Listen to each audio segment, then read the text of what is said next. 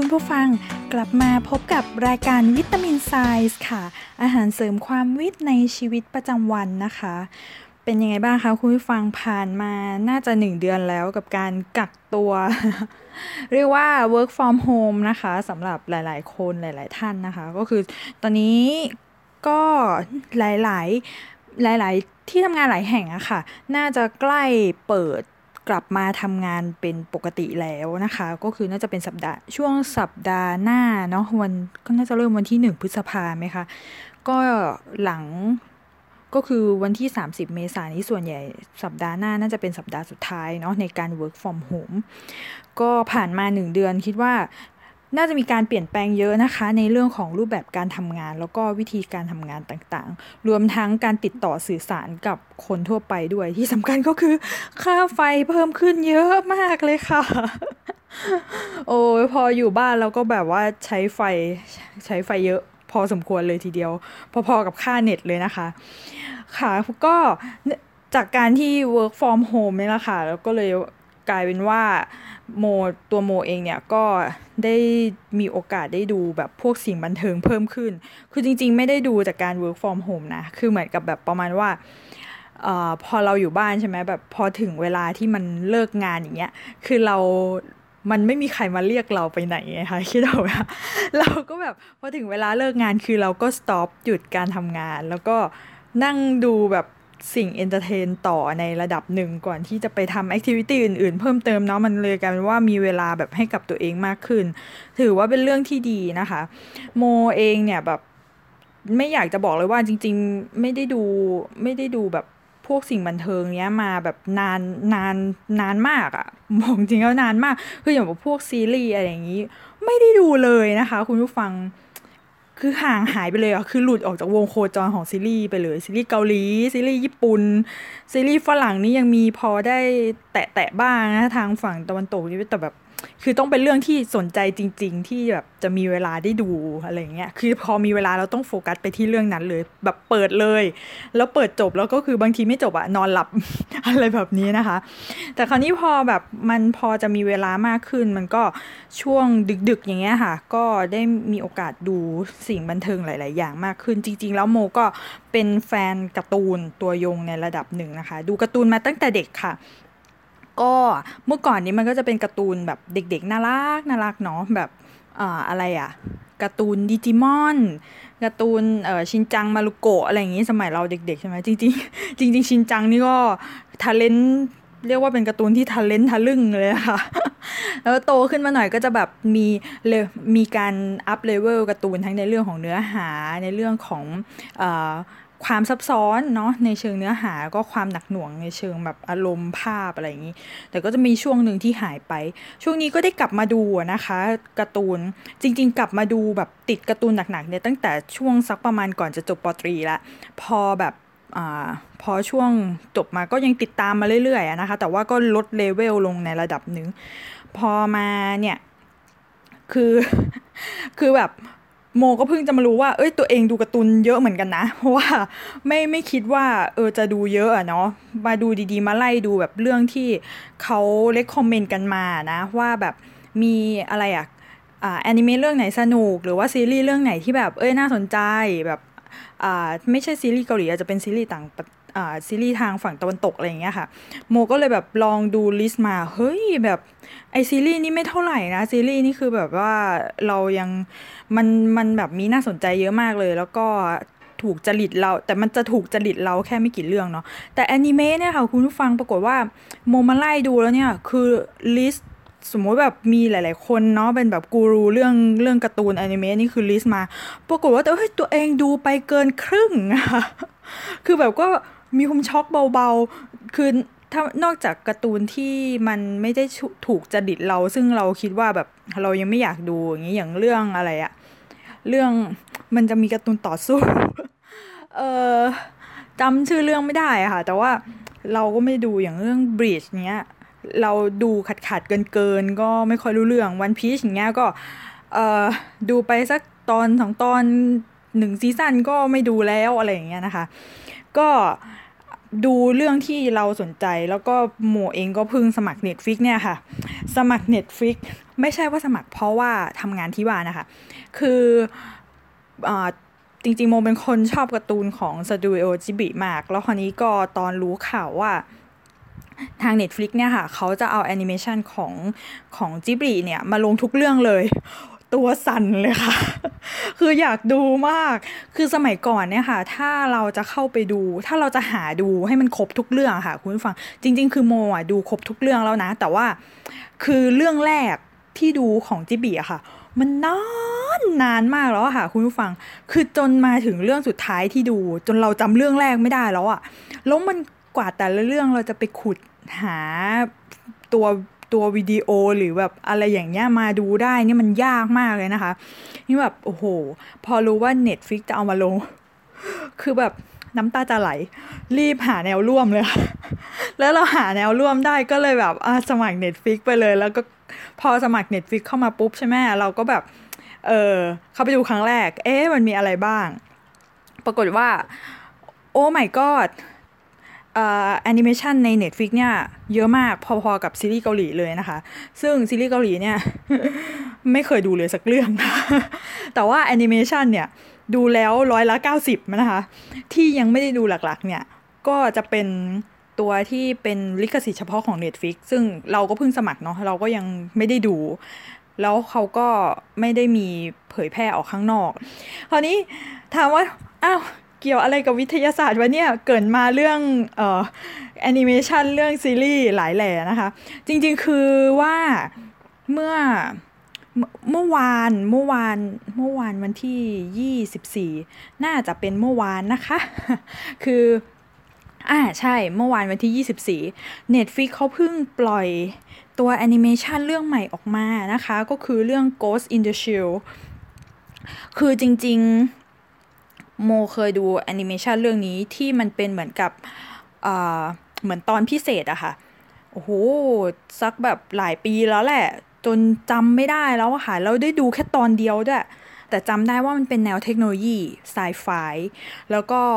บู๊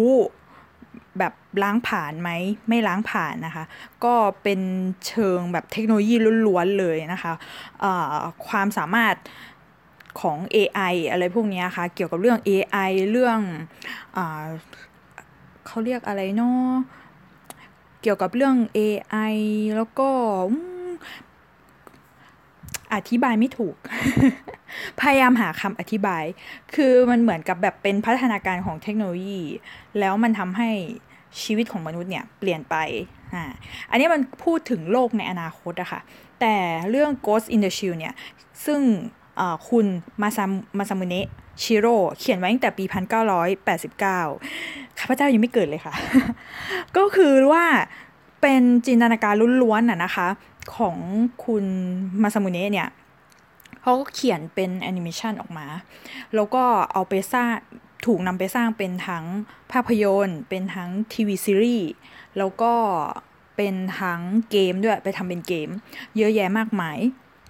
ตัวเนื้อเรื่องเนี่ย ก็จะเน้นไปแนวมีตัวหลักหนึ่งตัว อันนี้โมขอพูดขอพูดในใน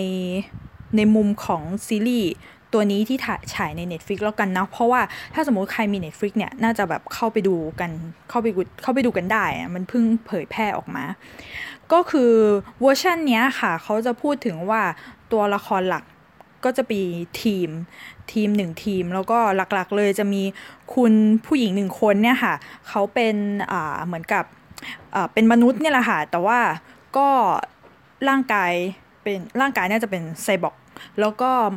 ในโลกที่เขาจินตนาการนะคะ โลกทั้งใบเลย คนทุกคนเนี่ยค่ะ จะมีสมองที่เรียกว่าสมองไซบอร์กนอกจากว่าผู้สูงอายุเนาะที่แบบเขา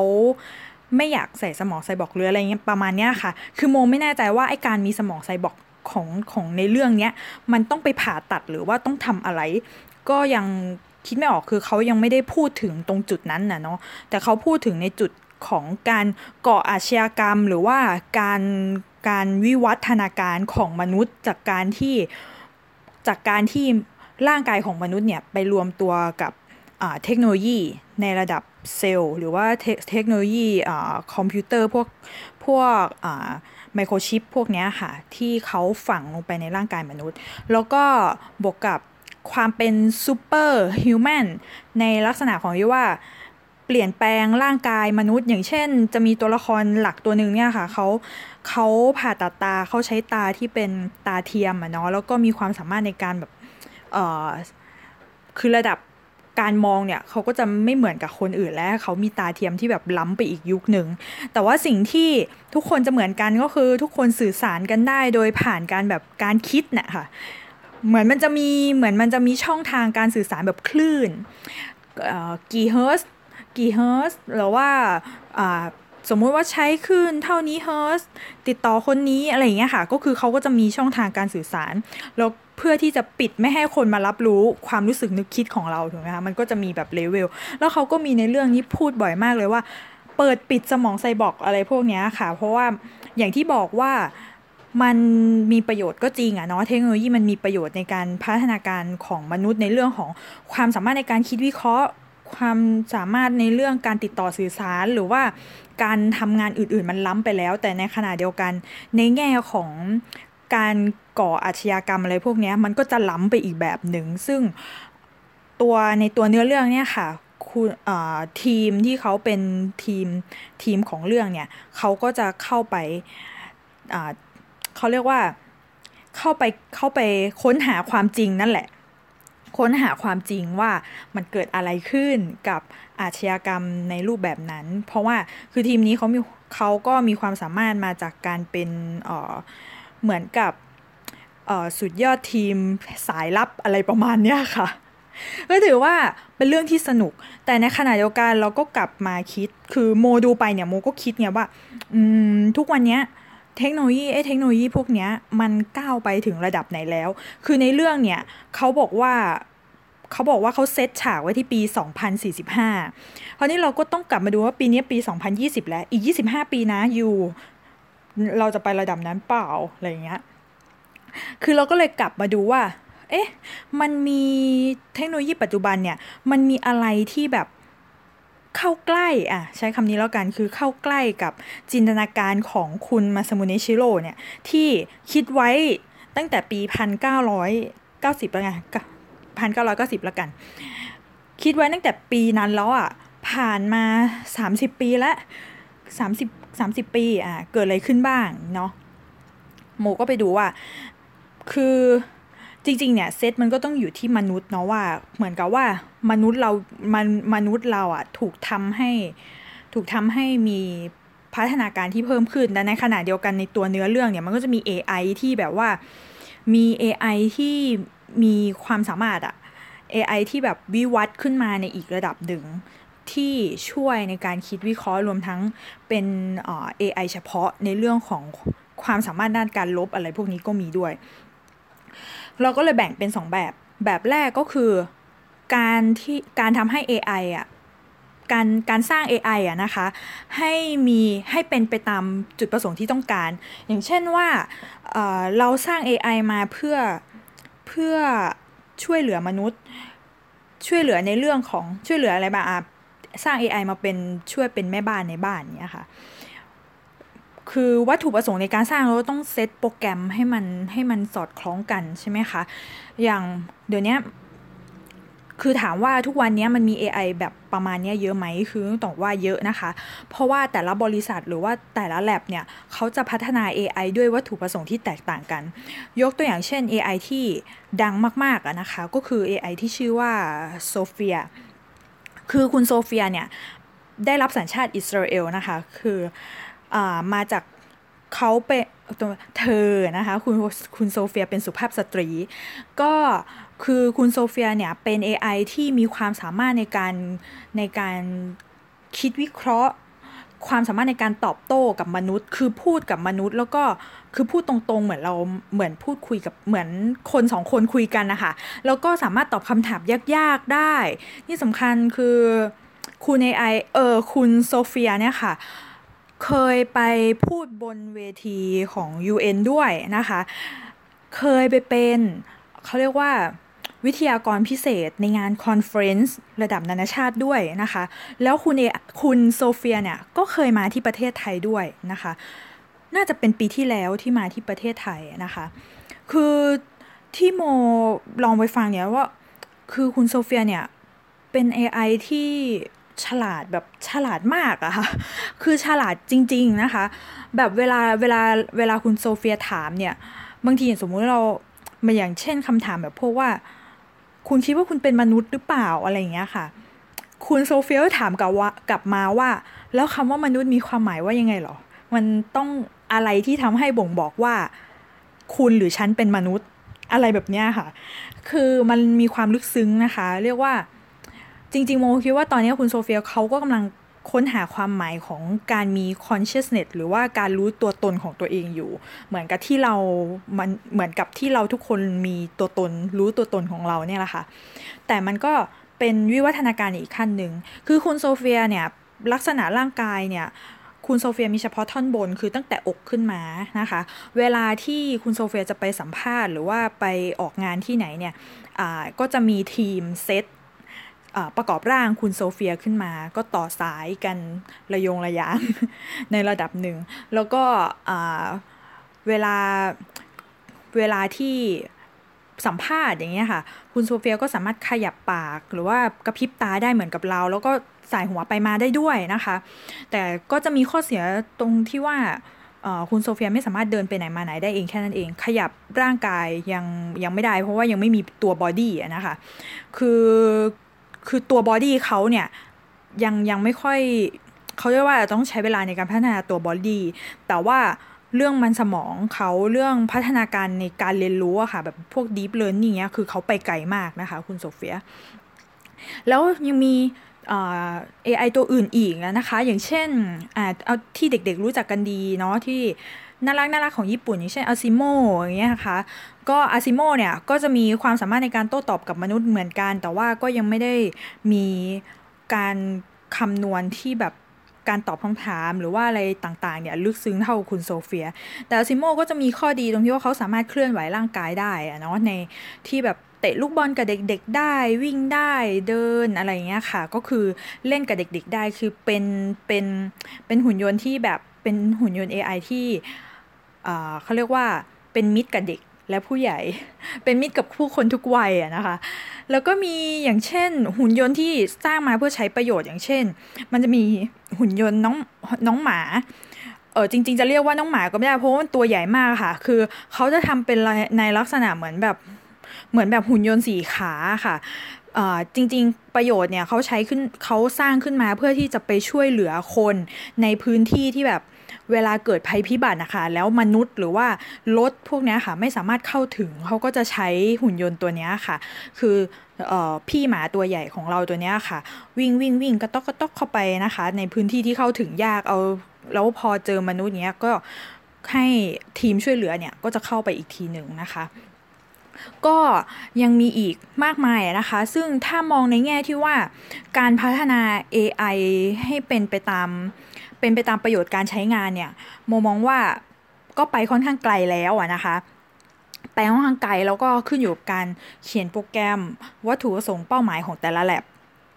ในส่วนของการพัฒนา deep learning เนี่ยยิ่งแบบคือ คือมันก็ไปไกลในระดับแบบไปไกลมากนะคะ แต่ถามว่าในเรื่องของ consciousness ของความเป็นความรู้ตัวตน ความเป็นมนุษย์ พวกนี้คืออาจจะต้องใช้เวลาในการที่จะที่เขาจะเรียนรู้เนาะ คือเราก็เขาเรียกว่าเหมือนกับถ้าเกิดว่าในวันหนึ่งเขาแบบสามารถเรียนรู้ได้เหมือนเราเลยอย่างเงี้ย มันก็เหมือนเราได้เพื่อน เราได้เพื่อนที่จะมาเรียกว่าพูดคุยกันนะคะ อาจจะทำให้โลกเราดีขึ้นก็ได้นะอ่าถ้า AI ที่แบบมีสามารถเรียนรู้ได้แบบขั้นสูงมาก ๆ อะ ในอีกแง่หนึ่งของการพัฒนาในเรื่อง Ghost in the Shell ที่โมรู้สึกว่าจะค่อนข้างตรงประเด็นหน่อย นอกจากการพัฒนา AI ให้มันเหมือนมนุษย์เนี่ย มันก็คือการพัฒนาตัวมนุษย์เนี่ยค่ะ คือการทำให้มนุษย์เนี่ยเป็น super superman เอาง่ายๆ superhuman ซึ่งมันมีหลายทางมากเลยนะคะ อย่างอย่างยกตัวอย่างเนาะในเรื่องเนี่ยเขาก็จะมีว่าสมองไซบอร์กถูกไหมคะคำนี้จะได้ยินบ่อยมากเลยในเรื่องนี้ สมองไซบอร์กเนี่ยตัวสมองเนี่ยโมไม่แน่ใจว่า ก้อนสมองมันไปอยู่ตรงไหนมันมันไปลิงก์กับสมองเราได้ไง แล้วมันไปอยู่ตรงไหนของหัวสมองเนาะโมก็ไม่แน่ใจ แต่ว่าไอตัว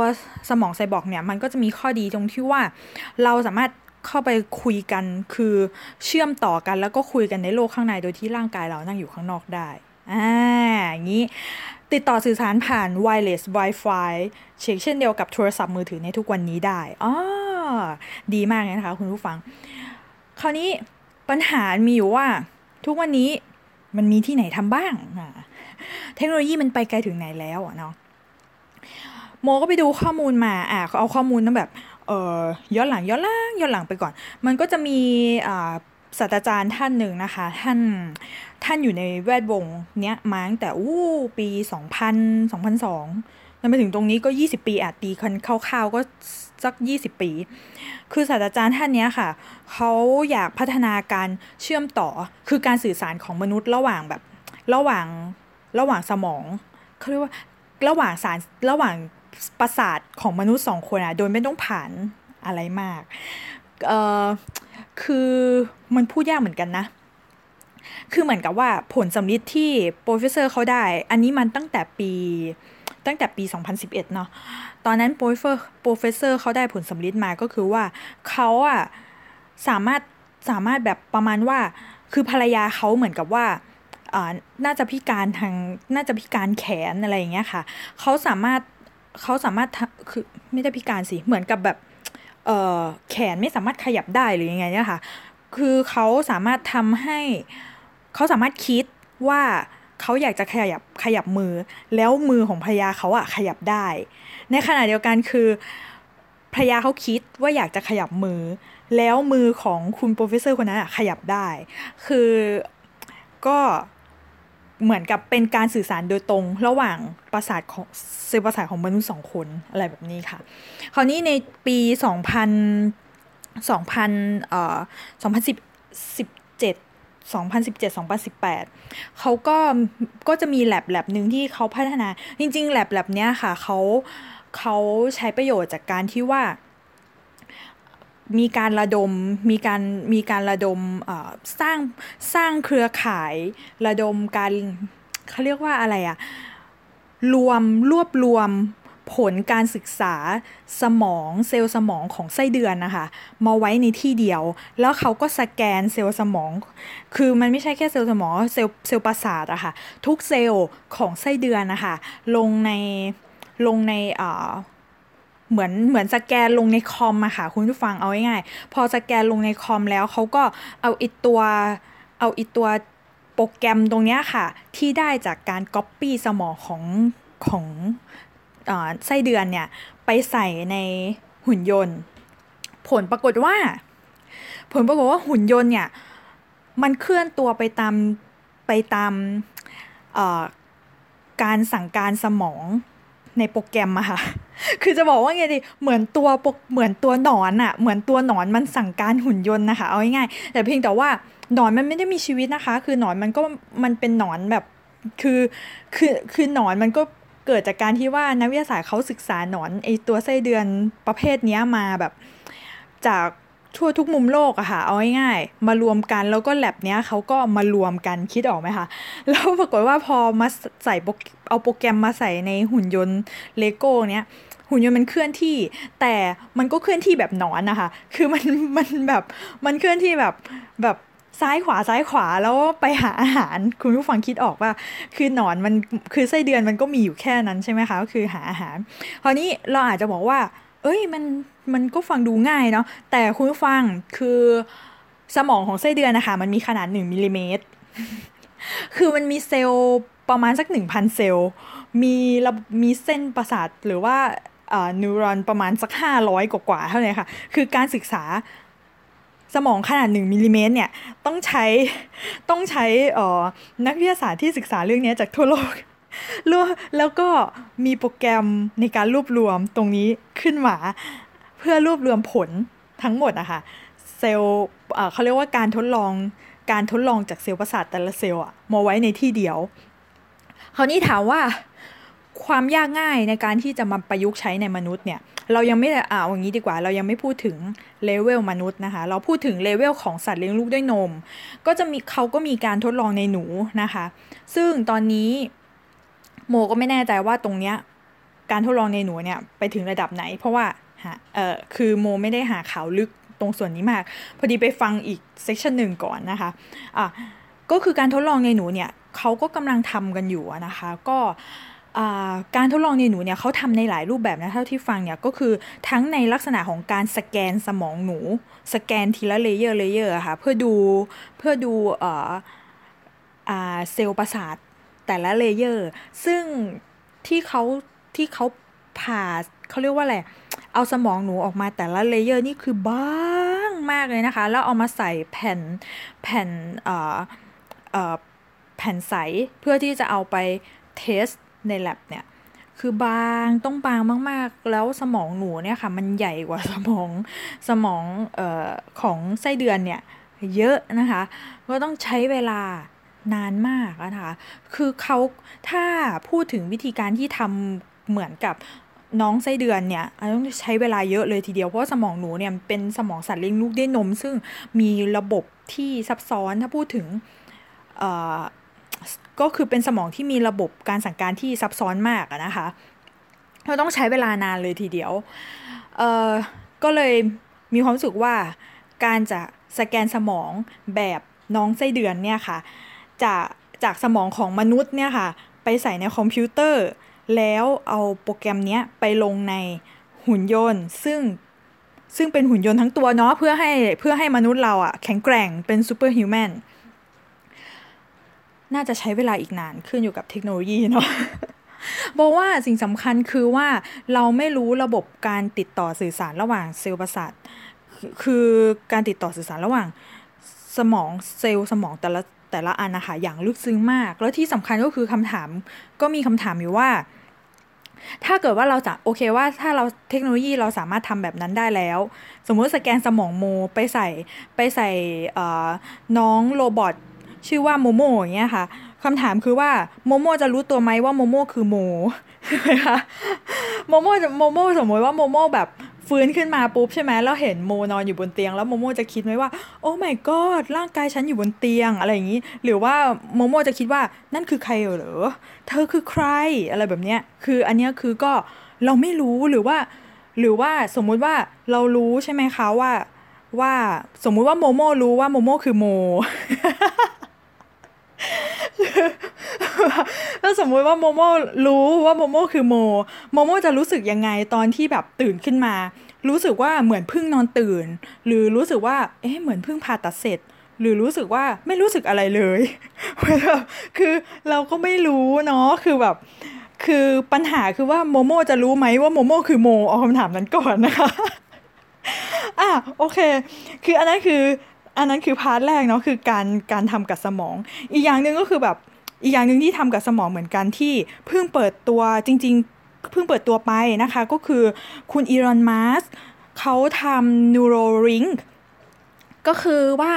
วิธีการของคุณอีลอนมัสก์เนี่ย คือเขาจะทำเหมือนกับแบบที่ที่โมบอกเมื่อกี้ค่ะ คือเขาอยากเขาอยากให้ ตัวสมองเนี่ยสามารถสั่งการสั่งการสมาร์ทโฟนได้ สั่งการคอมพิวเตอร์ สั่งการโทรไอไอโทรทัศน์อะไรพวกนี้ได้ แล้วสามารถสื่อสารด้วยระบบไวเลส Wi-Fi อะไรแบบนี้เฮ้ย เหมือนใน Ghost in the Shell เลย อันเนี้ยคุณอีลอนมัสก์จริง ๆอะเขาประกาศว่าเขามีการลงทุนในบริษัท n โ u ลิงเนี่ยมาตั้งแต่ปี 2017 แล้ว แต่เมื่อต้นปีที่ผ่านมาเขาเพิ่งมา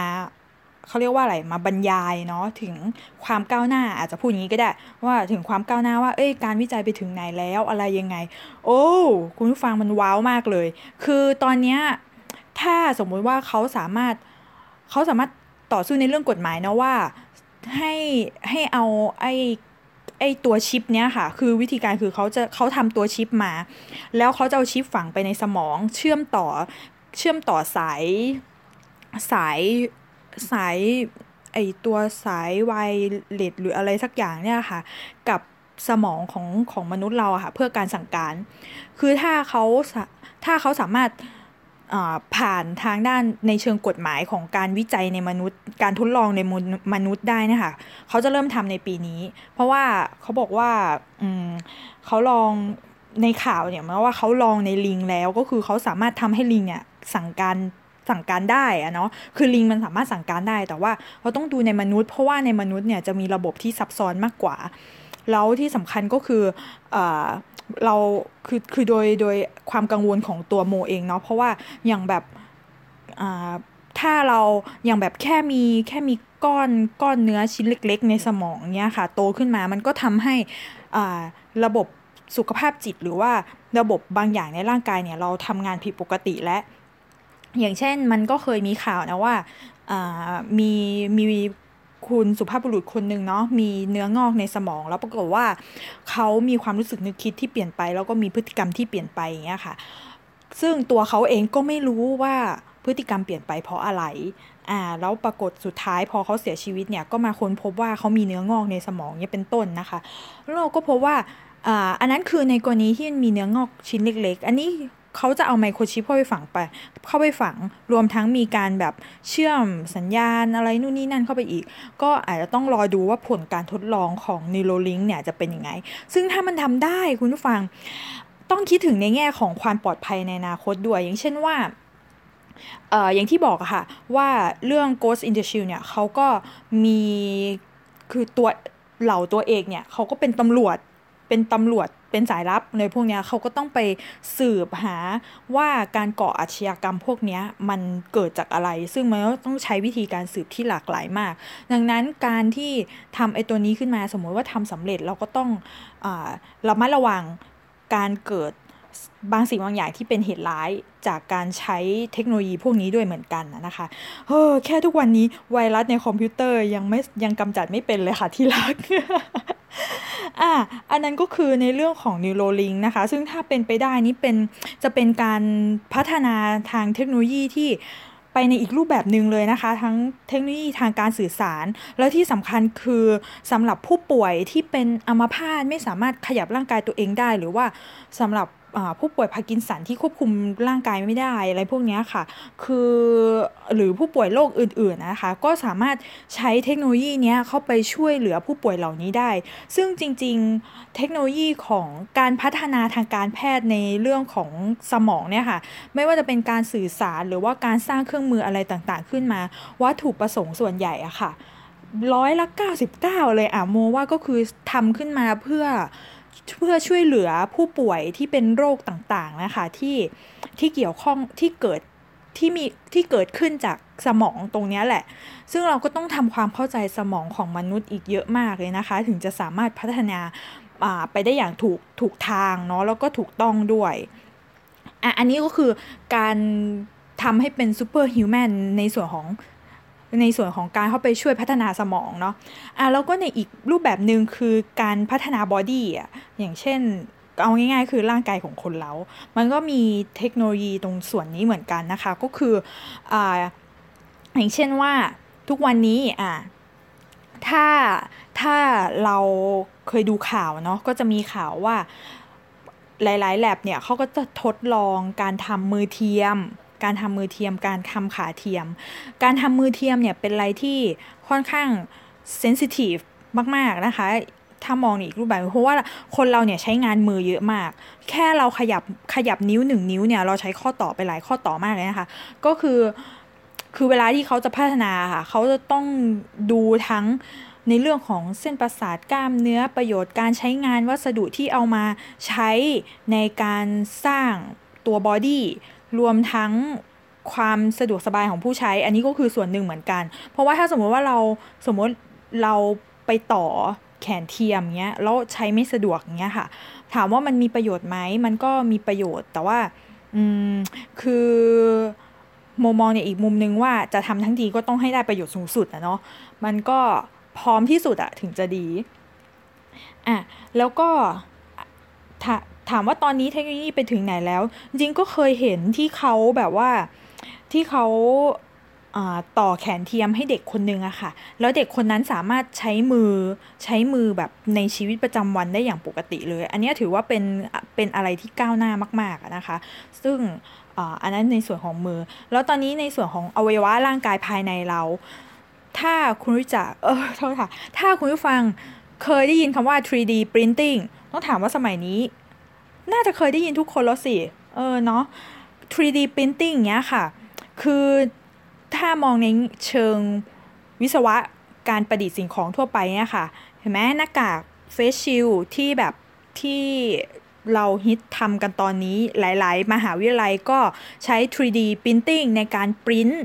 ปริ้นตัวปริ้นตัวครอบข้างตัวที่เป็นแก่น ครอบตรงหัวอย่างเงี้ยค่ะ อันนั้นก็คือใช้ 3D printing อ่าอวัยวะก็สามารถใช้ 3D printing ได้นะคะ ก็คือเขาก็มีการวิจัยพัฒนาการปริ้นอวัยวะแบบอย่างเช่นหัวใจอย่างเงี้ยค่ะปริ้นจากตัว 3D printing โดยใช้เนื้อเยื่อทำได้เหมือนกันนะคะ แต่ว่าในส่วนของการนำไปใช้งานเนี่ย มันค่อนข้างเซนซิทีฟเพราะว่ามันต้องแบบมีความเข้ากันได้ แล้วก็ อืม อืม มันต้อง นอกจากความเข้ากันได้มันต้องดูแล้วมันก็ต้องดูด้วยว่าความเสื่อมสภาพอะไรอย่างนี้ด้วยไหมคะโมคิดว่ามันต้องดูปัจจัยเยอะมากนะคะว่าการที่จะใช้ แต่คิดว่าน่าจะมีการผ่าตัดอวัยวะส่วนอื่นนะคะที่จากปีดีจากที่ที่ทำมาจาก 3D printing เนี่ยเข้าไปในร่างกายของมนุษย์บ้างแล้ว เพียงแต่ว่าอาจจะยัง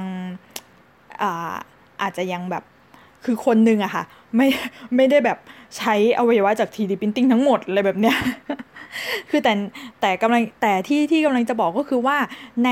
Ghost in the Shell อะค่ะ คือมันก็จะมีมนุษย์ที่ที่มีร่างกายอวัยวะภายในที่แบบสตรองมาก ๆ อย่างนี้เหมือนกัน อะก็ก็ต้องดูว่าในอนาคตเนี่ย เราอาจจะมีวัสดุอะไรที่ ที่เราค้นพบต่อไปข้างหน้าที่เราที่เรายังไม่รู้อะว่าตอนนี้มันเอามาใช้ประโยชน์ในการในการใช้กับร่างกายมนุษย์ได้ แต่อนาอนาคตแต่ขอโทษค่ะ แต่ในอนาคตเนี่ยเราอาจจะสามารถค้นพบวัสดุผสมอะไรสักอย่างหรือวัสดุแบบเพียวๆอะไรสักอย่างที่เอามาทำเป็นอวัยวะแล้วสามารถผ่าตัดเข้าไปใช้แทนอวัยวะที่เราได้มา ที่เรามีมาตั้งแต่เกิดได้ก็ได้นะคะ ซึ่งก็จะก็จะเป็นข้อดีว่าช่วยเหลือผู้ที่เป็นโรคต่างๆ ที่อาจจะแบบโรคคนที่อาจจะมีภาวะมีภาวะเสี่ยงต่ออาการไตาวายอะไรอย่างนี้ก็เปลี่ยนไตอะไรอย่างเงี้ยค่ะ คือก็เรียกว่าช่วยเหลือน่าจะช่วยเหลือผู้คนได้เยอะ ก็จะทำให้ก็จะทำให้คนเราเนี่ยอายุยืนขึ้นด้วยนะคะ แล้วก็ มันจะมีเรื่องในในเรื่อง Ghost in the Shell ค่ะ มันก็จะมีว่า คือการวิวัฒนาการของมนุษย์ หมายถึงว่าพอพอเราร่างกายเราอะค่ะ เป็นซูเปอร์ฮิวแมนแล้วใช่ไหมคะ สมองเราอะค่ะ มีความสามารถในการแบบในการสื่อสารความสามารถในการควบคุมอะไรหลาย ๆ อย่างแล้วอะค่ะ เขาก็จะมีเขาก็จินตนาการว่า มันก็จะมีมนุษย์กลุ่มหนึ่งที่วิวัฒนาการตัวเอง จนเป็นยิ่งกว่ายิ่งกว่ามนุษย์ที่มีร่างกายที่แบบจากไซบอร์กอะไรพวกนี้ ก็คือเก่งเก่งในระดับที่แบบเก่งขึ้นไปอีกอะค่ะ คือสามารถควบคุมคนอื่นได้ สามารถแบบควบคุมการสื่อสาร อย่างเช่นว่า